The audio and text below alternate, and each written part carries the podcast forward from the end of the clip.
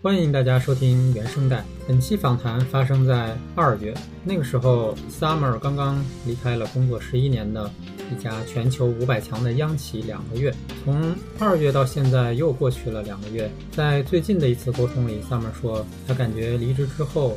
打开了新世界的大门，他开始重新享受人生了。而离开这家央企是一个非常不容易的决定，因为这份工作带给过他人生的高光时刻，但也是这份工作在最近两年让他如同裹挟进高速旋转的陀螺，一刻不得停歇，使他无数次在内心想按下暂停键。那么他是经历了一个怎样的职场，又是如何在纠结后？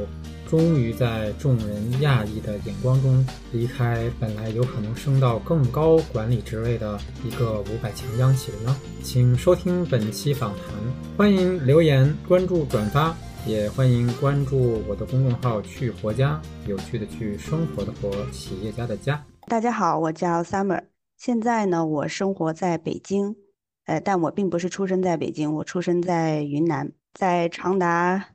十八年在北京的生活过程当中呢，经历了求学和工作的两个阶段。之前的工作呢是在一家央企，呃，金融行业，在这家巨型的央企工作了十一年，呃，基本上在从事一个战略企划方面的工作。呃，在去年底的时候呢，我选择离开了这家巨无霸央企。进入到了一个全新的领域。现在呢，我是一名全职的保险经纪人。我自己呢，其实是一个性格比较开朗的人，我的兴趣爱好也比较广泛。呃，比较喜欢文艺类的东西，比如呃看展、看演出啊，甚至呢自己去写一些散文啊。有空的时候呢，还会自己画几笔。所以相对而言，我是一个内心阳光、外表热情，也对生活充满期待的一个女生。好的，好的。那 Summer，我们聊一下你最近这一两年的职场的变化啊，你能简单的用一两句来描述在你身上发生的这个比较大的变化，在这两年是什么呢？确实，从过去一年，我的职场是发生了一个巨大的转弯。这个转弯呢，就有点像赛车这个急拐弯一样。我之前供职于这一家巨无霸央企长达十一年，那么从一个职业生涯的角度来讲，这其实是一个。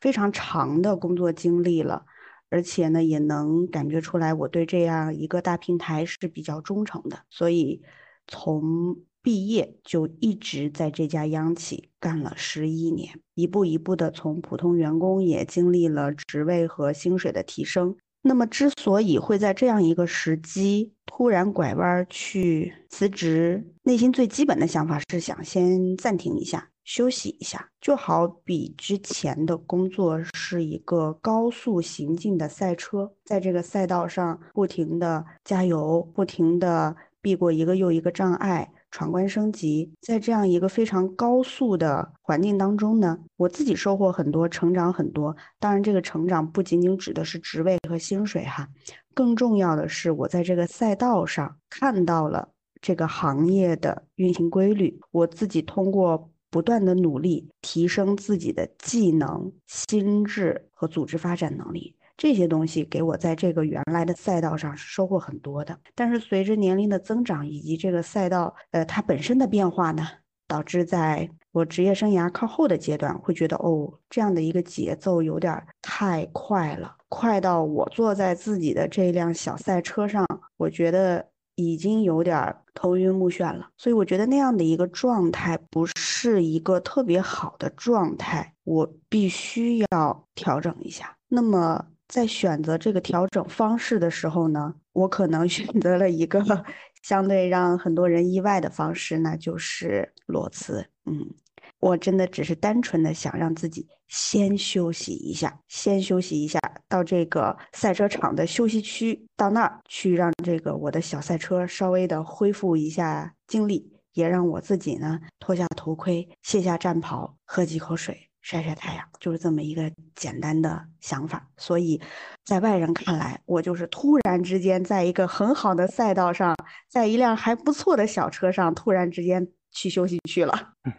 因为你的这个转变发生在这个疫情，正好是在疫情期间。然后疫情期间有一个很大的特点，就是绝大多数人，呃，在这几年选择的这个他们努力的方向都是去找更更稳定的这种选择哈。然后你是扔下了这个稳定哈，所以我我想也是经过了很长的纠结和挣扎哈。所以当你刚才说他非常的。让你头晕目眩哈，可能需要你稍微跟大家描述一下，就是在你离开之前的这种工作的压力和强度，或者说对你带来的冲击到底是怎样的一种体验呢？我所谓的头晕目眩呢，可能是在两个方面，一个方面是体现在工作强度上，另外一方面呢，可能是体现在工作的实质内容或者方法上。嗯嗯，工作强度上呢，可能在。之前一年，基本上除去居家办公没办法客观衡量工作时间之外，其余的时间基本上每天都是在十个小时左右，平均下来。嗯，所以呢，在那样一个工作场景当中，如果说短期或者阶段性的是这样的强度的话，我没有问题。呃，我非常的理解，也非常愿意去为我选择的这个平台去努力工作。但是呢，持续这样子呢，会让我在身体上和心理上都有一个非常强烈的疲惫感，这是在工作强度上。第二方面，在工作内容和工作方法上呢，主要是我觉得，呃，有一些工作内容，嗯，可能在本身就像一个赛车，在这个赛道上，它可能是需要有不同的技术手段，或者说不同的这种加油、刹车之类的。但是那一段时间，感觉工作方法是必须一直加油，这样呢会让我觉得，呃，只是有一个能量的不停的向外的输送，却没有一个呃适当的补给，所以呢，这种在工作内容和工作方法上，会让我觉得好像有一点点失衡。嗯，这是从我的大的一个方面来描述我。离开之前的一个状态。嗯，你刚才说平均每天十小时，这个每天是指每周七天吗？还是那五天？嗯，七天。呃，周末是不太能够保障的。嗯，好，我觉得这个这个对听众非常重要哈，因为大家心里想，如果每天嗯就是只得五天，可能还还凑合，但如果说是七天。这个强度就大了很多。嗯，确实是有的时候，呃，比如说周末，我的朋友或者说有同学有约我出去，说，哎，我们很久没见，见一下之类的。大家见到我都是背着电脑的，可能在聚会的中途，突然就一个人要掏出电脑去修改他的 PPT 或者干别的，然后每次这样的时候，我自己也挺不好意思，觉得，嗯。不好意思，又又又给大家的聚会那个呃扫兴了。嗯，OK，这就是你刚才说的那个摘下头盔，脱下战袍哈，就是你你以前是出门随时就可能要 就把头盔戴上要干活。呃，对，大概是这样一个状态。嗯，好，呃，那这种状态，嗯，在你上一份这个工作里面是最后那一阶段的一年，还是说持续了几年呢？就是。发生了什么？这个速度是一直在加快，还是说你因为你有十一年的经历，我相信并不是说每一年或者说之前的十年全是这样的啊，就是有什么阶段性的变化吗？嗯，确实是的，这个状态应该是在呃最后两年是这样子。嗯，之前的一段其实还是相对有一个平衡或者缓冲机制的啊。呃，之所以会在最后两年出现呢，是确实是一个。公司大环境的变化，嗯嗯，是我们人为所不可控的，或者说是公司战略方向的一个调整。嗯，OK，那你在最后这两年里面，你身边的伙伴他们是什么样一个状态？和我一样，就是全员都这样，是吧？对，好。呃，你可以聊一下这十一年里面，你曾经最开心或者说你最有成就感的那段时光大概是什么样子吗？嗯，高光时刻。嗯嗯，我能够想到有三个，可能是不同场景下不同的高光。嗯，第一个高光时刻是我刚刚工作第三年的时候，那个时候呢有一个公司内部的演讲比赛，嗯，我报名参加了，我也非常出色的去展示了我自己。拿到了整个系统的冠军。最让我高兴的不是我拿到这个冠军，而是在这样一个公司内部很盛大的一个这个活动里面，我自由的去阐述了我想阐述的东西，我很开心的去表达了我想表达的内容。然后大家基于此认识到了我，认识到哦，这是 Summer，这是让我最开心的一个事情。所以呢，它无关职位，无关薪水，无关其他的一些外在客观条件，它是一个非常主观的高光时刻。嗯，那个时候你在那个演讲比赛里，你表达的自己是，呃，那个时候的主题，大的主题是五四青年节，啊，嗯，小的主题呢，我想表达的就是我是在这个巨无霸平台上的一个青年。那我具体表达的内容呢，大概意思是我是一个青春阳光的人，我很愿意和这一艘巨无霸平台一起。向前进，贡献我的青春，大概是这样。但是呢，我表达的方式，或者说当时的整个气氛，是一个非常轻松愉悦的这么一个过程。这也是我为什么享受的过程。嗯，可以想象啊，这是进入公司之后的一个甜蜜期啊，感觉。是的，是这样的。当然，这也是在职业生涯初期的一次对外的公开展示的机会。嗯，OK。那第二个呢？第二个高光点呢，应该是在我职业生涯的中段，上一个职业。生涯的中段那一段时间呢，是我的岗位有一个小小的调整，调整到新的岗位之后呢，嗯，我的工作内容可能会变成了聚焦于公司战略企划这一块的。那么调整到这个岗位之后，我真的是提升了很多。这个提升也不是薪水职位，而是指。能力，因为这个岗位和工作其实对人的要求是蛮高的，既要求你能写，还要求你能算，也要求你能讲。就是你每天接到的工作任务是一个相对多元的工作任务，嗯，但是呢，这些工作任务在做的过程当中，都会让你更深的去理解公司的业务运转和这个行业的运转规律。基于此呢。我们去找到我在哪，我要去哪，为了达到那儿，我要干什么，把这个过程用不同的表达媒介给它表达出来。所以呢，在这段过程当中，我真的提升很多。虽然那一段时间我的工作量也不小哈，但是那是一种让我觉得有收获。有成长，呃，然后呢，也能适当锻炼自己抗压能力的这么一个过程。那一段时间是我觉得我的第二个高光时刻。它不是以职位的形式，或者薪水的形式，或者个人声望的形式体现出来，而是以我自己认为的个人成长的方式体现出来。在那一段。工作结束之后，大概三年，呃，我的职位也得到了提升。你说的这个，其实我感觉就是，也是很多很多职场人特别追求的那种感受，就是呃，能力和视野的大幅提升。嗯，是的，我想每个人在职场当中都会有这么一段经历，只不过呢。呃，它是早出现还是晚出现的问题。呃，对于我而言呢，这一段经历是出现在我工作的中段，应该是在工作第五到八年的时候。嗯，OK，那第三个高光时刻是什么样子？其实第三个高光时刻呢，是一件特别小的事情。嗯，是。某一次公司需要去对外参加的一个外事活动，也是行业性的。那么恰好呢，那一年的论坛主题是我所在的业务领域，所以领导把这个任务直接交给我，需要去做这一次论坛分享的主旨发言。其实这是一个蛮大的机会。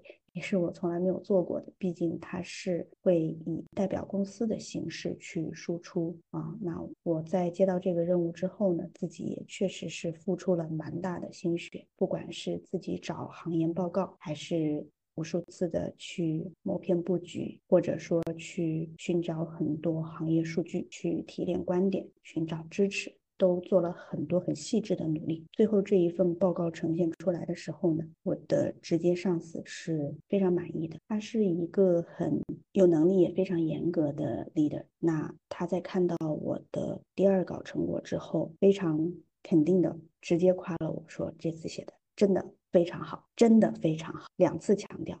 这个事情让我真的觉得很高光，虽然是一件 很小的事情，嗯，因为呢，它让我感受到了我自己前些年的积累，在这一个支点上迸发出来的那种愉悦感。这大概是第几年？工作第九年啊。OK，嗯，当然，我想补充一点，就是虽然后两年我的整个工作压力和工作状态觉得哦非常的高速旋转，但是这两年的工作经历也让我有另外一种收获，我也。在一定程度上会感恩这一段经历，因为在后两年所面临的工作形势是非常错综复杂的，可能与我在职业生涯早期经历的。单纯和职业生涯中期经历的沉浸式学习相比，第三个阶段它会更加考验对一个事情综合形式的判断掌控以及抗压能力，甚至。会考验你在特别不利的形势下如何去推动事搞定人，这个是我在后两年的工作当中学会的。当然，呃，我离开之后呢，可能并没有更多的机会去进一步的去精进和深入了。但是确实这一段经历给到我的，我相信在未来的某一天。他一定也会帮到我，功不唐捐。嗯，肯定的。你在一个巨型的平台上，你要推推动事情、搞定人事，还是很难。对，而且在这个过程当中，我的直线领导给到我的能量其实是蛮大的，因为他自己可能比我背负更大的压力，因此我看到的是一个背负更大压力的人如何把这种压力不带情绪的。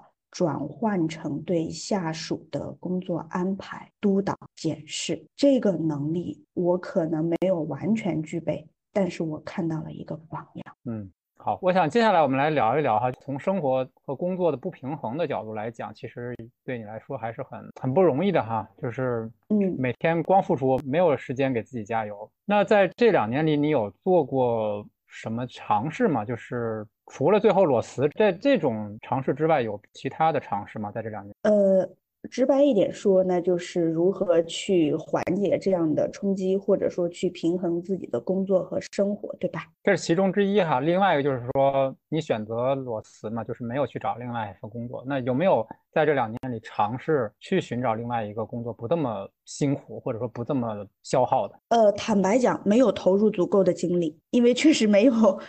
再多分出来的精力了，没有时间去 做这件事情，我知道。所以对于我来讲，更多的调整可能是采取工作之外的嗯其他方式去调节自己的情绪，呃，增强自己的抗压能力，以及适当的保持身体健康，应该是这三点。你你在身体上有什么表现吗？就是这么大的压力。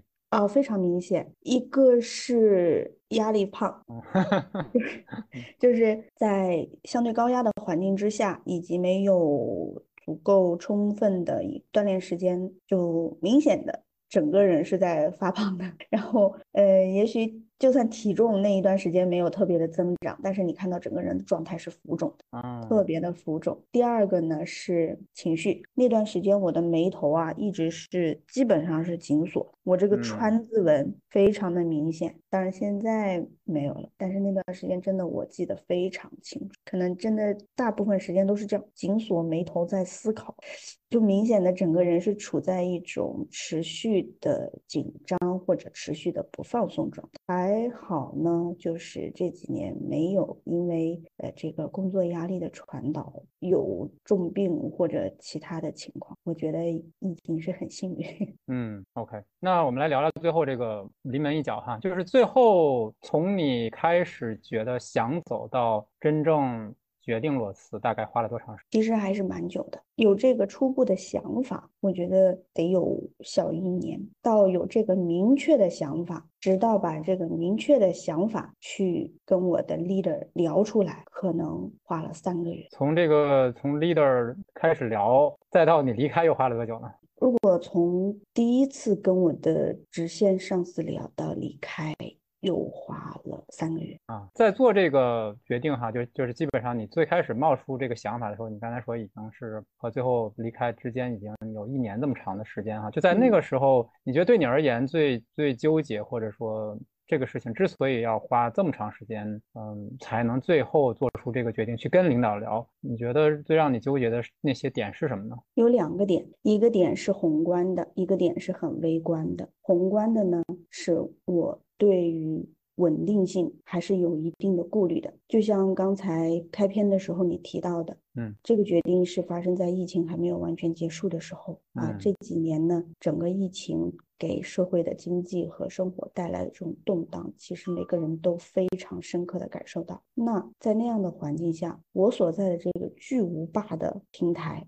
它能够给我提供的最核心的价值就是稳定，嗯，是，所以我会在心里纠结，如果我离开了这个巨无霸，我还能上哪儿去找那么一块相对还不那么动荡的小船板呢？我在这里，那就是在一个巨型游轮上，不会掉到海里去。只是说浪打上来一点会湿了我的衣角，嗯，离开了它，我有足够的信心和能力去面对波涛汹涌的大海吗？心里最纠结的是这个，嗯，这是宏观的，悲观的，我非常舍不得我的团队和领导，这个团队真的是蛮好的。嗯，在呃错综复杂的变化之下，这个团队始终给到我的是正能量啊！我身边的 leader 也好，同事也好，大家都是在非常努力的做事，也非常的公平、公正、公开，我觉得是蛮难得的。尤其是我的领导们，真的是无论在职业上还是在做人上，都是我的榜样。所以这样的一个微观环境，我觉得在。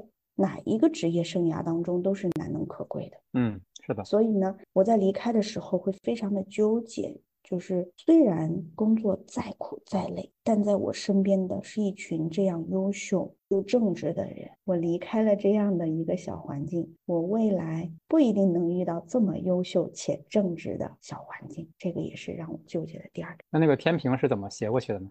啊，可能是打破了对这两个点的。顾虑吧。对于第一个点提到的宏观，这个巨无霸能够提供给我的稳定呢，那我是深深的打破了自己在内心的一个恐惧也罢，执念也罢，因为我会把它所带给我的稳定性持续不断的去和。那样一个头晕目眩的状态去做比较，嗯，这个是非常客观实际的。每次头晕目眩的时候，我都在想，那我是要休息一下呢，还是继续在这样一个巨无霸的平台上头晕目眩？我想这可能是一个量变到质变的过程，它没有哪一个点是突然啪一下，嗯，就让我做出这个决定的。而是当这样的量可能持续到一定阶段之后，我听到我内心有一个越来越响的声音说：“休息一下吧。”嗯嗯，所以这是在天平上打扮宏观因素稳定性的那个原因。那么在天平上稍微倾斜，去忽略掉微观因素的这个点的原因是什么呢？是我听到内心的声音，觉得说我想休息一下的时候。那我在想，现在这个阶段，什么东西的优先级需要排第一？我想了一下，不是薪水，嗯，因为就算我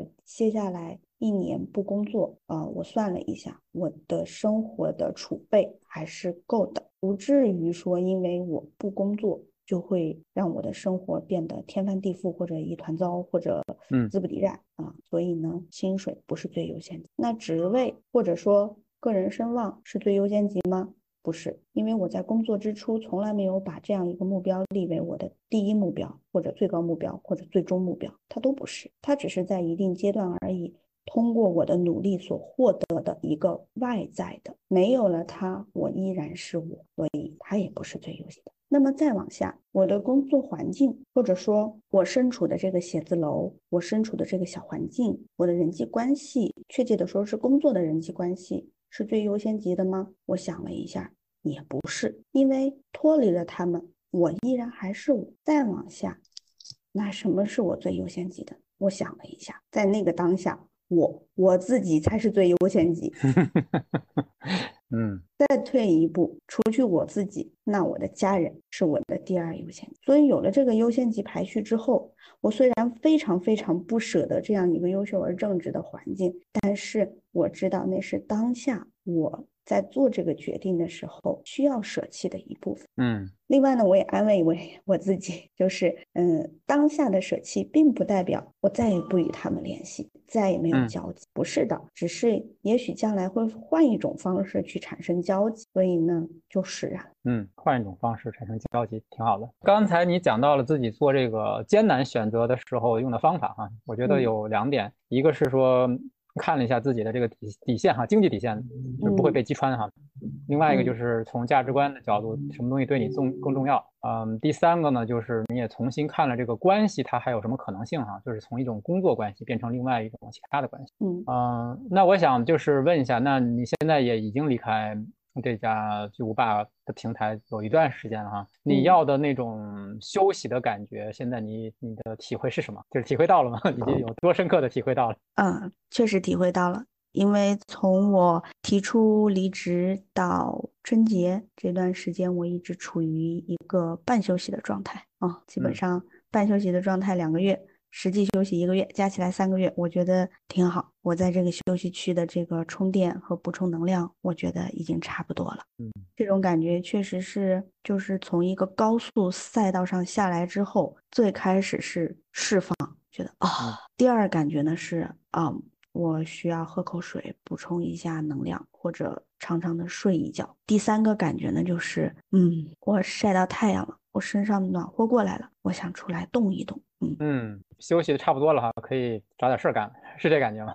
是这样的。然后在这个过程当中呢，因为恰好又伴随着这个疫情的全面放开，以及春节这两个特别特殊的时间点，所以对我来讲，我确实会觉得更加的难能可贵。因为我设想了一下，如果说在这两个时间点，我依然还是保持原来那样一个高速运转。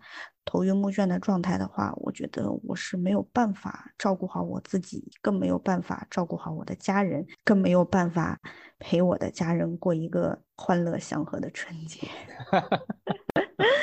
呃，今年春节我真的是用我妈妈的话说，是自从我上高中之后。就再也没有这样和他过过一个春节了，真的是从腊月一直就过到了元宵节，完全的沉浸在准备过年、过年和过年之后的这个呃收拾啊欢欢乐当中。真的，我想了一想，也确实是已经二十多年没有这样的经历了。嗯，是在北京过的吗？对。OK，嗯，好的。所以这是一个你。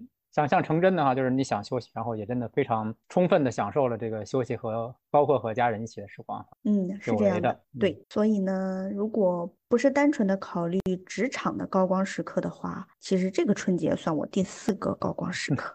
挺好，我觉得。嗯，好啊，我想那个我们再跳回到你和这个你的领导谈离职这件事情哈，就在那段时间。当你表达了你想离开的这个想法的时候，你在你的身边和你的嗯同事和领导在跟他们的交往过程中，你又看到了什么呢？就他们的反应是怎样的？嗯，我的直线领导们第一反应都是震惊，嗯，可能没有想到我会有这样一个想去休息区的想法，嗯，呃，第二呢是不舍，嗯，觉得我有了这个想法，那也许早晚。都会去到休息区，那我去到休息区了，会对现在赛道上正在运行的一些事事情带来影响啊，也会对我们整个团队的情绪带来一些影响。呃，当然也会在个人情感层面会觉得，嗯，挺难接受的吧。所以第二反应都是不舍，也挽留了我很多次。我也非常真心的感谢我的 leader 们，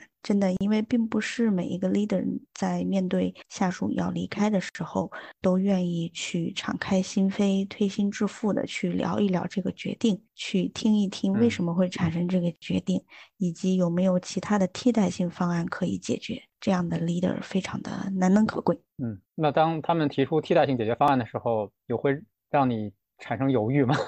嗯，说实话呢，是有的，因为 leader 们真的都非常的为我考虑，非常的为我考虑。我内心呢，呃，一方面是从个人情感上，我很舍不得这样的团队和领导，所以我内心会纠结。另外一方面呢，也会对这个替代性方案本身，因为它毕竟是在这个巨无霸上面的替代性方案，怎么着都比我自己去造个小船强。嗯，都是挺好的替代性方案，是吧？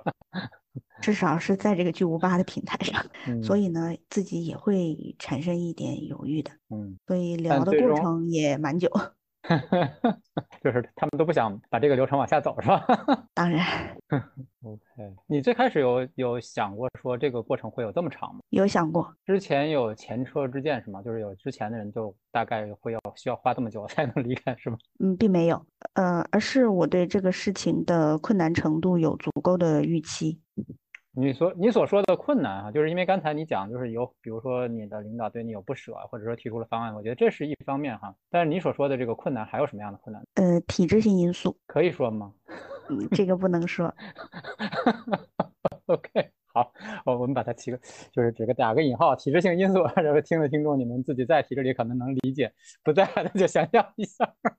对。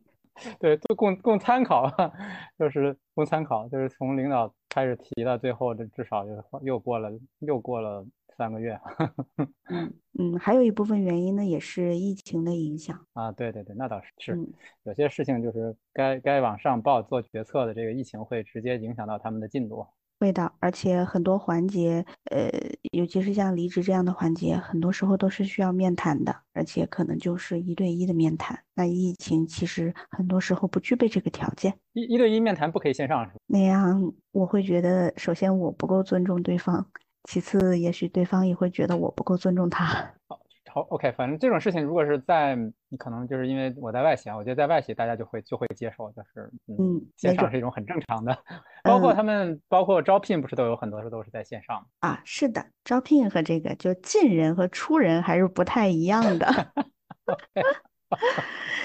就是你想进人的时候呢。就各种形式都 OK，因为我要争取的是这样一个机会。但是在出人的时候呢，呃，我要舍弃掉的是有很多杂糅了感情因素的东西。这样的一个感情的表达是需要面对面来的。嗯，理解，理解。好，那我们基本上你现在这是关于离职的这段经历，我们也差不多大家能有一个感觉啊，就是一个漫长的。纠结的来来回回的，包括说情感上也有很多嗯摇摆这样的一个经历哈，嗯，那你刚才也谈到说，嗯，比如说对稳定的一种呃不舍啊，包括不舍，包那我们也可以反过来说，就是对于不稳定的一种担心和恐惧哈。那你现在人出来了，你在现在这个状态里面对不稳定的现在的感受是什么？实话实说，我现在就处在一个不稳定的状态当中。对，如果说辞职前后对这个不稳定有什么变化的话，那就是从一个理论上的不稳定变成了一个现实的不稳定。嗯啊，我自己从一个巨无霸的这个巨轮上下来了，然后抱着一个小舢板自己飘在海上。那所以身边的这种不稳定呢，是呃，可能每天都会让我感受到。首先，我没有稳定的工位啦，我没有那么漂亮的写字楼了。嗯，其次。每个月没有人固定给我发薪水了。再次，在原来那样一个高福利、高保障的体制当中，能够获得的一些呃人文关怀也好，这种福利也好，都没有啦。所有的事情，嗯，都清零了。这样一个不稳定的状态呢，其实是确实变化蛮大的。只不过呢，因为我在走之前那样一个长时间的心理斗争或者酝酿的过程当中呢，已经相对好的过渡好了这一个心理状态，所以呢也还行，没有出现什么特别的不适应或者失落什么的都没有。嗯，第二个呢，现在的这种不稳定状态呢，可能更多的我看作就是一个呃没有固定要求，没有。固定输入也没有固定输出的这么一个状态，这样一个状态呢，会更加的提醒我，你要好好规划一下你的时间，因为你不像原来那样有固定的时间、固定的目的地或者相对固定的一个工作要求，就好像你有一些每天都会打开电脑固定输入的程序。这个程序输入进去了之后，你就会有一个 deadline，你必须在这个 deadline 到来之前有一些固定的东西出来。但现在这个模式没有了，你必须去想每天你要在什么时候去哪和什么人，或者你自己一个人干点什么，必须自己把这个时间规划好、掌控起来。嗯，这个不稳定状态呢，是可能我在离开那个巨无霸之前没有特别感受到，只有在离开了它之后，踏入到了这个小扇板上面之后啊，才会感觉得到哦，我得自己去找一找这个航向。哎呀，指南针在哪儿？嗯，这个风往哪边吹呀？我要去哪儿？每天都得想一想。有没有什么，比如说某一天突然醒过来，然后有点恍惚，打打算穿着打扮一下，拿着电脑就是 准备，就是结果一想，哎，原来自己已经不用去了。有过这样的恍惚的时刻吗？没有那么严重，呃，但是呢，就是我突然有一天意识到这个状态的切换是什么时候呢？是有一天我跟家里人在聊天的时候啊，好像是关于我老公公司里面的一个什么事情，我突然脱口而出，哦，是吗？你们是这么弄的呀？哎，我们公司是这么弄的。后来我想，啊啊，不是不是，是是我原来的公司啊啊，然后脱口而出，哎哦，原来我们公司我已经 不在那个巨无霸巨轮上了。这是呃特别让我记忆犹新的一个瞬间。以前上班的时候，你每天工作平均工作十个小时，有没有什么形成什么仪式感？现在你会觉得说，哎，这个仪式感突然消失了，特别特别不适应。刷脸打卡。真的 刷脸打卡，嗯，因为这是每天早上第一个要想的事情。如果有的时候因为交通故障或者地铁故障，你还得想办法。哎呀，赶紧的，得给 HR 报备一下。嗯，OK。我在想说，那是不是在你们家也给自己装一个刷脸系统？不不不，会让自己熟悉一些。不不不，我觉得那样的话会让我觉得，哦天哪！我我我我把这个新的环境又改造成跟旧的环境一样。OK，好啊，那我我觉得我们接下来聊聊你啊，现在在休息区在做的一些事情哈，就是嗯，其实我我也有印象，当时你在嗯这一两年，你其实自己还是在这个工作之余，或者说我们叫这个周末吧，反正虽然说你很忙。但是你还是去 学了很多东西哈，呃，当时那个时候去想去啊，在那么忙的情况下还要去学，比如说关于金融的一些东西，你是是什么想法？当时啊，嗯，这一段经历确实是蛮值得去挖掘的，呃，确实是在，也就是近两年的事情，在这个很高速旋转的过程当中，去国内的一个顶尖大学去自己做了一些培训和进修，嗯。最开始的想法是，我觉得现在的工作内容有一点点单调，我得补充点什么东西，要不然如果这个职业生涯还持续下去的话，我担心自己由于这个越来越精细化的分工，会变得工作视野越来越小。最开始是这么一个出发点，所以呢，在看到那个大学的这个嗯学习通告之后，我觉得诶蛮适合我的，本身我对这个领域。这个主题也很感兴趣，那就试一试吧。恰好因为疫情的原因，整个课程安排变成了线上。其实对于我这种长期加班的人挺友好的，嗯，就不需要再从家到学校这种通勤了，就只需要按照课程安排，在周末的一个固定时间去线上去完成这样一个授课，然后按时做作业，按时参加考试就可以了。真的对我挺友好的。如果不是疫情的话，我怀疑我都 未必能够完成课程。嗯，这是最开始的初衷。那么学到中间的时候呢，我发现我的想法可能有一点变化了。我反而把这个当成了是我繁忙工作之外的一个有益的调剂。嗯，因为在那样一个高速旋转的状态之下。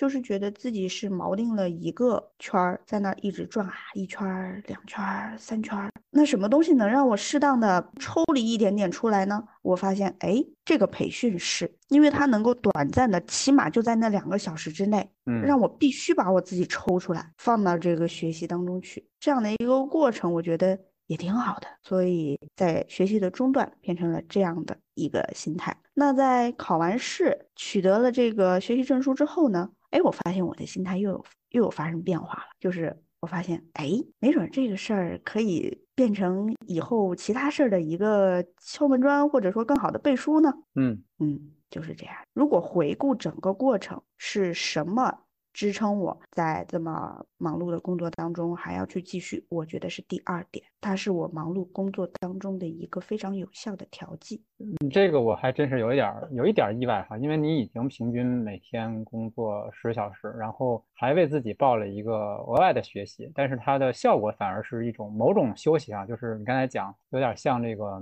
像什么？你听我听你们讲一圈两圈，听着听着像这个这个驴在那转磨似的。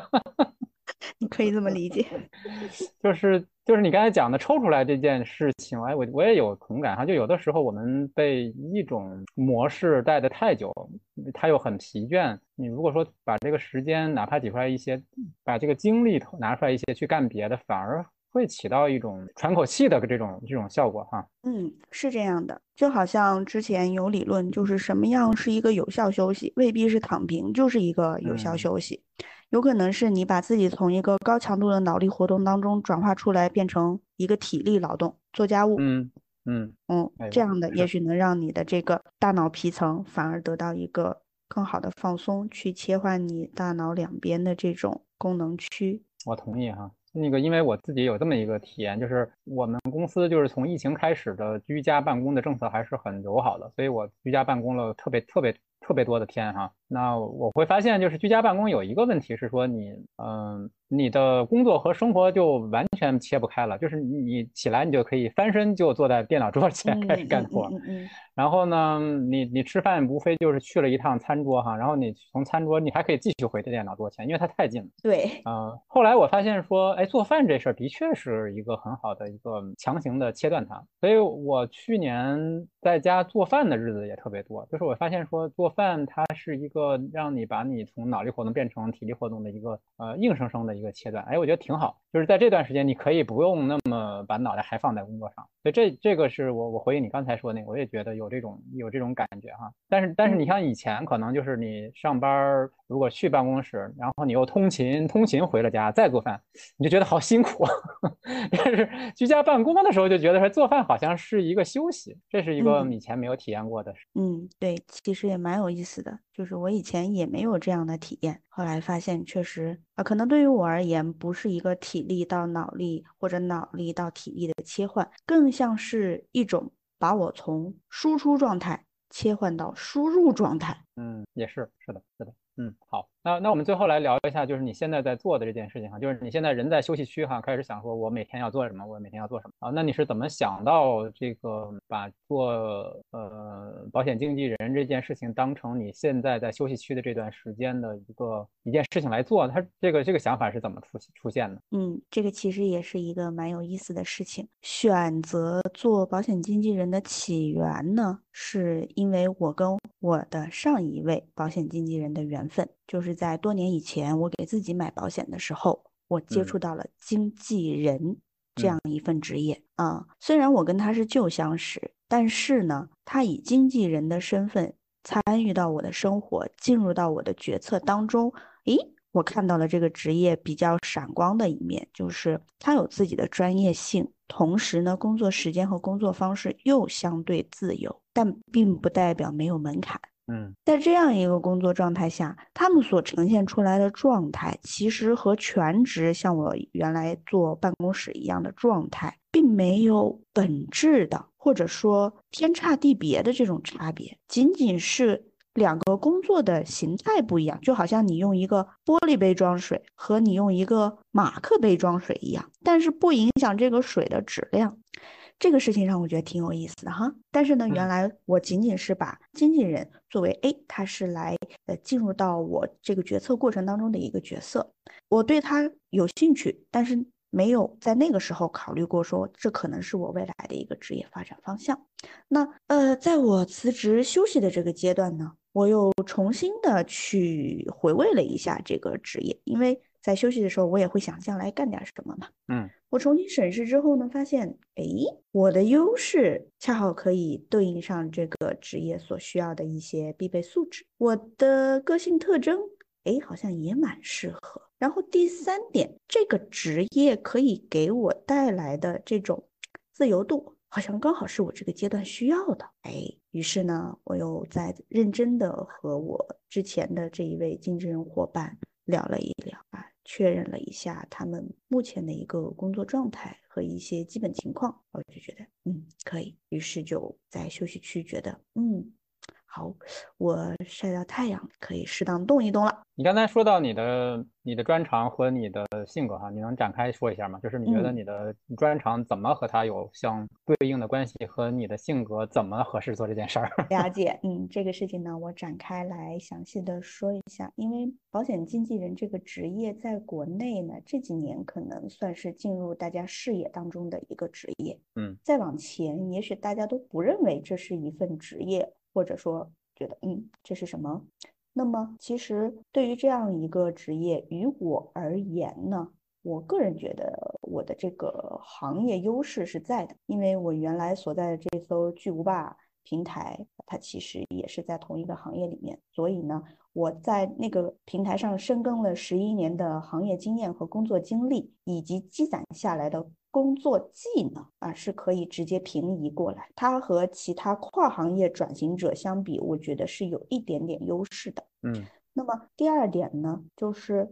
我在原来长达十一年的工作经历里面，其实也有很多朋友来咨询我说：“哎呀，你给我一点建议呀！我也在为自己的家人或者朋友在想选购一些保险方面的产品。”我有这样的经历，所以呢，我能够很深深的理解到，经纪人他提供的是一种顾问式的专业服务，而且这种顾问式的专业服务，它需要你。对保险行业有一个概览，还需要对你所从事的这个细分领域有非常深入的这种学习的要求和能力。第三呢，还需要你有一定的呃所谓的法商能力也好，这种财商能力也好，或者说你对这个领域的兴趣。那么我恰好呢。我是国内一所知名法学院毕业的，我有七年的专业学习经历，也通过了国家司法考试啊。虽然我后来从事的职业在直接用到这个呃一些法律技能的场景，可能不像律师啊、法官那么多，但是这一份底气是在的，我的基本知识框架和知识技能是在的。第二呢，我自己在工作之余去完成的那样一个金融专业课的进修，它给到了我一个非常好的视角去看，哎，我现在做的经纪人这个事儿到底是什么？它在我们国家整个金融版图里面是什么一个角色？我能够通过这样一个职业去发挥什么作用，帮到其他人做点什么？这个培训给我的价值恰恰在这儿出来了。它扩展了我的专业视野，而不是就站在这个点看这个点去做一个单纯的技能性的提升。嗯，所以呢，基于这两点，基于我的行业经验，基于我的专业背景，如果再加上一点，那就是我持续学习的这个动力，让我觉得，哎，我有信心打开这扇新的大门。而且在打开的时候，我知道我能做点什么，我也知道我要做点什么。嗯，所以呢，在这一点。我会觉得，嗯，我原来的工作经历和我的个人的专业背景是蛮适合做经纪人这个职业的。它的门槛我能够迈过去，而且我能够有信心的迈过去。那至于我的个人特性呢？嗯，我其实，在自我介绍里面就说我是一个内心还蛮阳光啊，外表呢也很热情的人。我喜欢跟人打交道，我喜欢交朋友，我也喜欢跟朋友们去呃聊天。或者说去做一些小型的活动沙龙，总之就是这种与人相关的、与沟通相关的，我都很愿意去做。我觉得这样的东西对我来讲是不费精力的，甚至是给我给养的。因为我在和大家交流的过程当中，首先我表达了自己，其次我还聆听了别人，这是一个双向的过程。这种东西是能够给我给养的。那么做经纪人恰好他又需要，如果设想一下，嗯，如果这个经纪人是一个相对内向的，或者不是太善于言语表达的，那也许他在去呃推动这样一份事业或者去帮到别人的时候，他自己内心多多少少会有一点点不适应也罢，内敛也罢。但是我的性格当中呢，我天然的觉得这就是我想要的生活模式，所以呢，从个人特性上，我也觉得。这是我愿意去做的事情啊。另外呢，就是我在内心也有一个很小的想法，就是在生活当中，人与人的交往永远都是互动的，也永远都是互助的。不管这个事情是大是小，哪怕就是你帮别人开了一个门，大到你帮别人联系了一个什么样的医疗资源，这些都是在一个帮助别人的过程当中，利他就是利己利己，其实真正意义上是需要利他的。这样一个互动，不管做什么样的职业，其实都是需要的。嗯，此处应该有掌声。我觉得你好像又呈现了当年演讲比赛的状态。是吗？好的，谢谢。那其实我想一下，当时的那个状态比现在要好的更多，会更加的激情澎湃，会更加的妙语连珠。嗯，好。所以从这个场景当中，你应该也能看出来，就是我现在在这样一个。呃，新的职业身份下面，我重新找到了一些活力啊！我在谈到它的时候，我所表现出来的是一种热情和兴奋，感觉到了，完全感觉到，特别特别自然的流露哈。所以为什么我说就感觉像又又在那个演讲比赛？因为 就你已经忍不住的，就是开始 开始兴奋，就开始进入一种活力的状态。其实可能还，如果再再拓展一点点的话，就是因为你谈到说现在你是在这个休息区，嗯，那你现在在做的事情，其实对你来讲，它也。是一个尝试哈，但是你也我我我感觉可能他也不见得说就一定说你要在这一件事情上要把它当成你所有的精力和时间的一个出口哈，也许可能还会有什么别的，因为休息区听起来就是一个啊积蓄能量再出发的地方哈，所以如果说我们把这话题放得再大一点的话，就是你对未来的大的期待是什么？你你期待着未来自己的样子是怎样的？我先回应一点，就是。呃，我现在是在休息区的一个状态。那么我现在是做经纪人，但是并不代表我每天什么都不干，是完全休息的一个状态。其实不是这样，大家千万不要误解。就是呃，因为现在我是刚刚迈入到这一个新的职业身份当中，所以呢，我在休息区现在是处于一个以蓄力为主、发力为辅的阶段。但并不是说我什么都不做，因为虽然说我有充足的行业经验，我有还不错的专业背景，但是进入到这个新的职业身份之后，需要学习的东西真的蛮多的。经纪人对人的学习能力要求非常高，每天都要学习很多东西，你要有足够的输入，才能保证你的输出是有质量的，能够帮到别人的。所以这样一个蓄力的过程。非常的重要，我也对自己讲，一定要把这个蓄力的过程做扎实了。这是未来我第二个职业生涯起步的最重要的一个东西。嗯，所以呢，我最近对于蓄力这个事情是比较在意的。嗯，第二个呢，呃，我蓄力完成之后再出发，将来我想。变成一个什么样的样子？这个事情我想分几个阶段来谈。嗯，第一个阶段是到四十岁的时候，我想变成什么样子？这算是一个 相对具象的样子。嗯，第二个。那我想把它再放远一点，就是到四十五岁的时候是什么样子？那再远一点的话，我可能会去想我五十岁的时候是怎样的样子。嗯，首先到我四十岁的时候，呃，这样一个时间点呢，不算近也不算远。如果类比一下，可能像是一个三年规划的样子哈。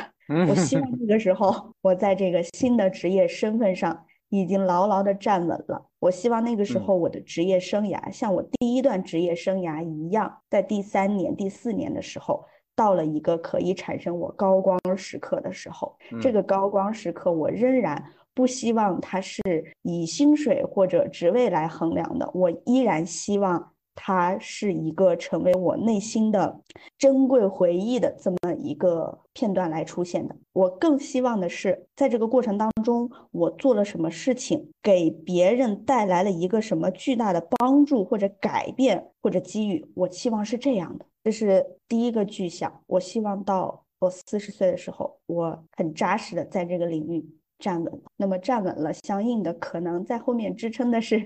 呃，我从现在这个不稳定的状态到了一个新的稳定的状态。嗯嗯，虽然它不是在一个巨无霸的巨轮上，但是呢，我希望我这艘小船，我已经把它搭建的，嗯，这个有更好的抵御风险的能力了。我也在上面能够相对好的去面对已经出现的和可能会要出现的风浪，我能够很好的去控制这艘船。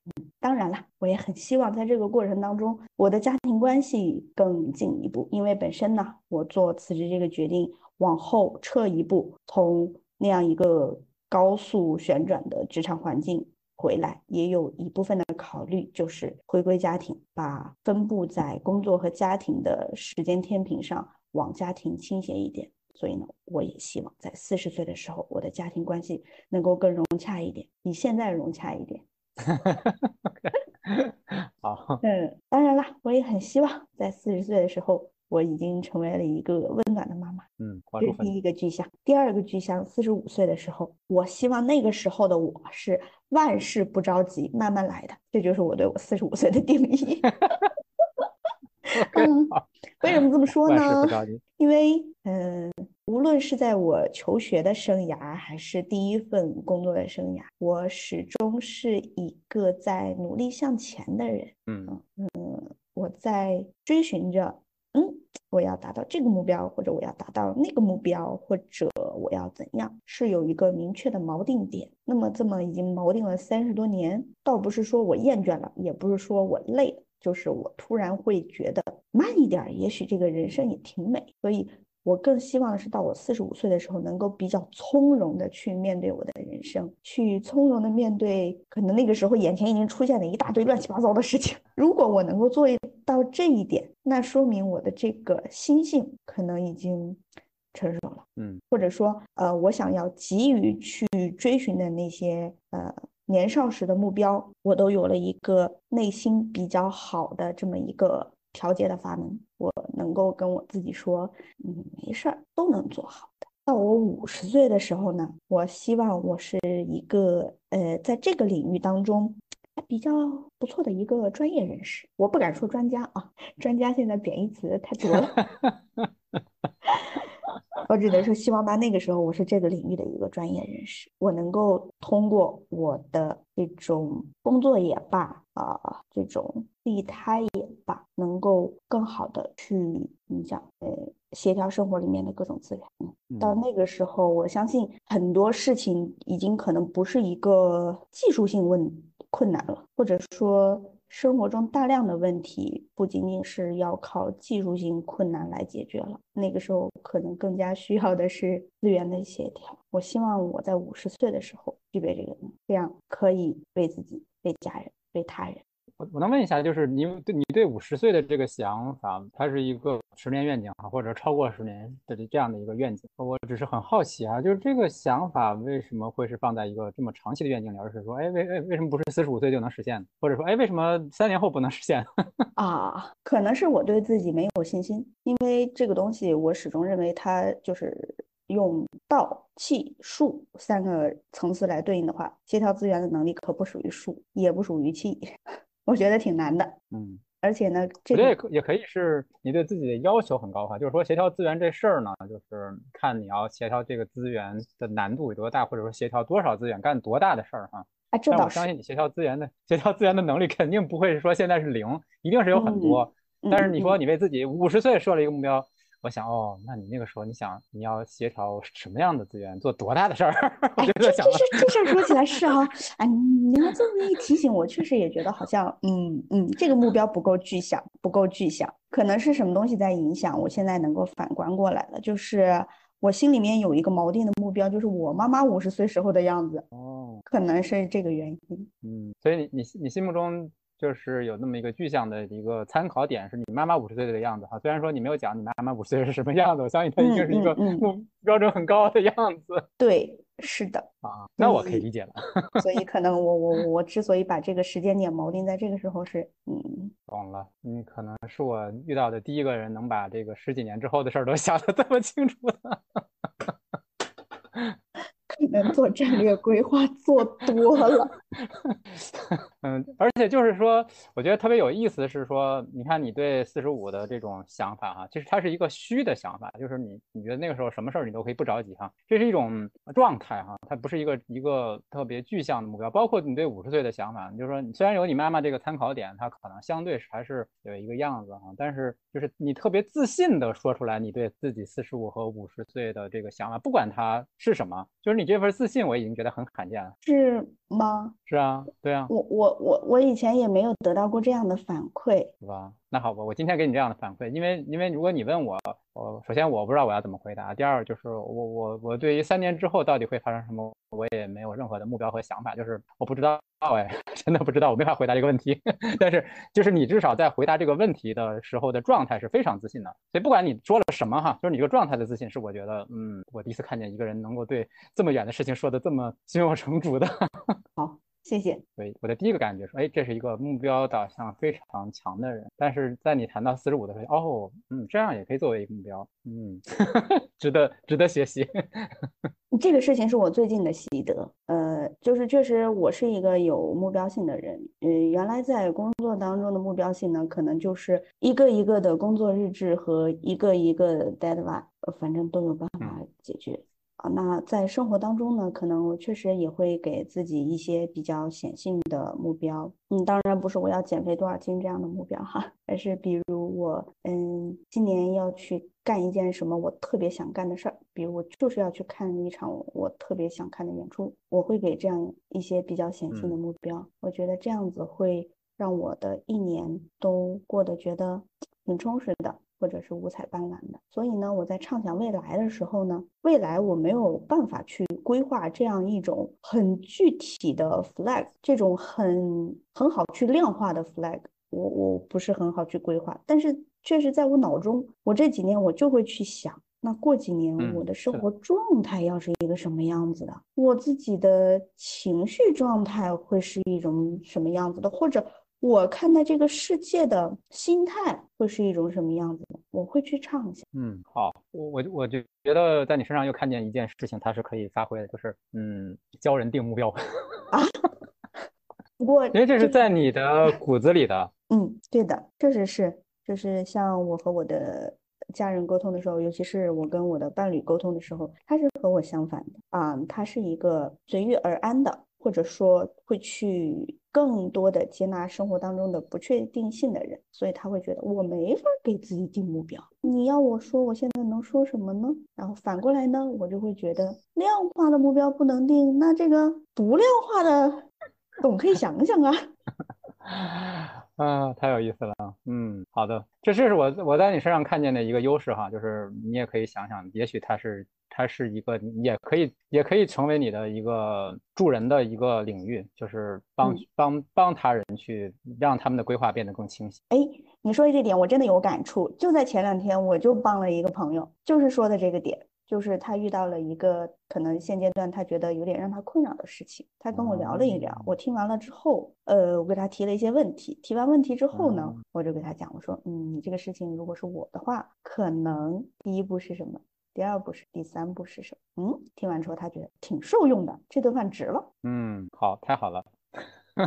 所以确实，这也许是我在嗯经纪人这个身份之外，还可以去做的一些事情。是的，我觉得今天时间也差不多哈，所以我们正好把我之前设计的话题也基本上都聊到了哈。呃，如果作为 ending 的话，你有什么话想送给听众，或者说送给自己呢？如果是送给我自己的话，我想跟自己说：谢谢你，辛苦了，加油吧。如果是送给家人的，那就是一句话：谢谢。真的还是挺感谢我家人支持我的，因为。嗯，并不是每个家庭都会接纳这样一个不稳定的状态，也并不是每一个家庭都会去认知和认可经纪人这样一个职业。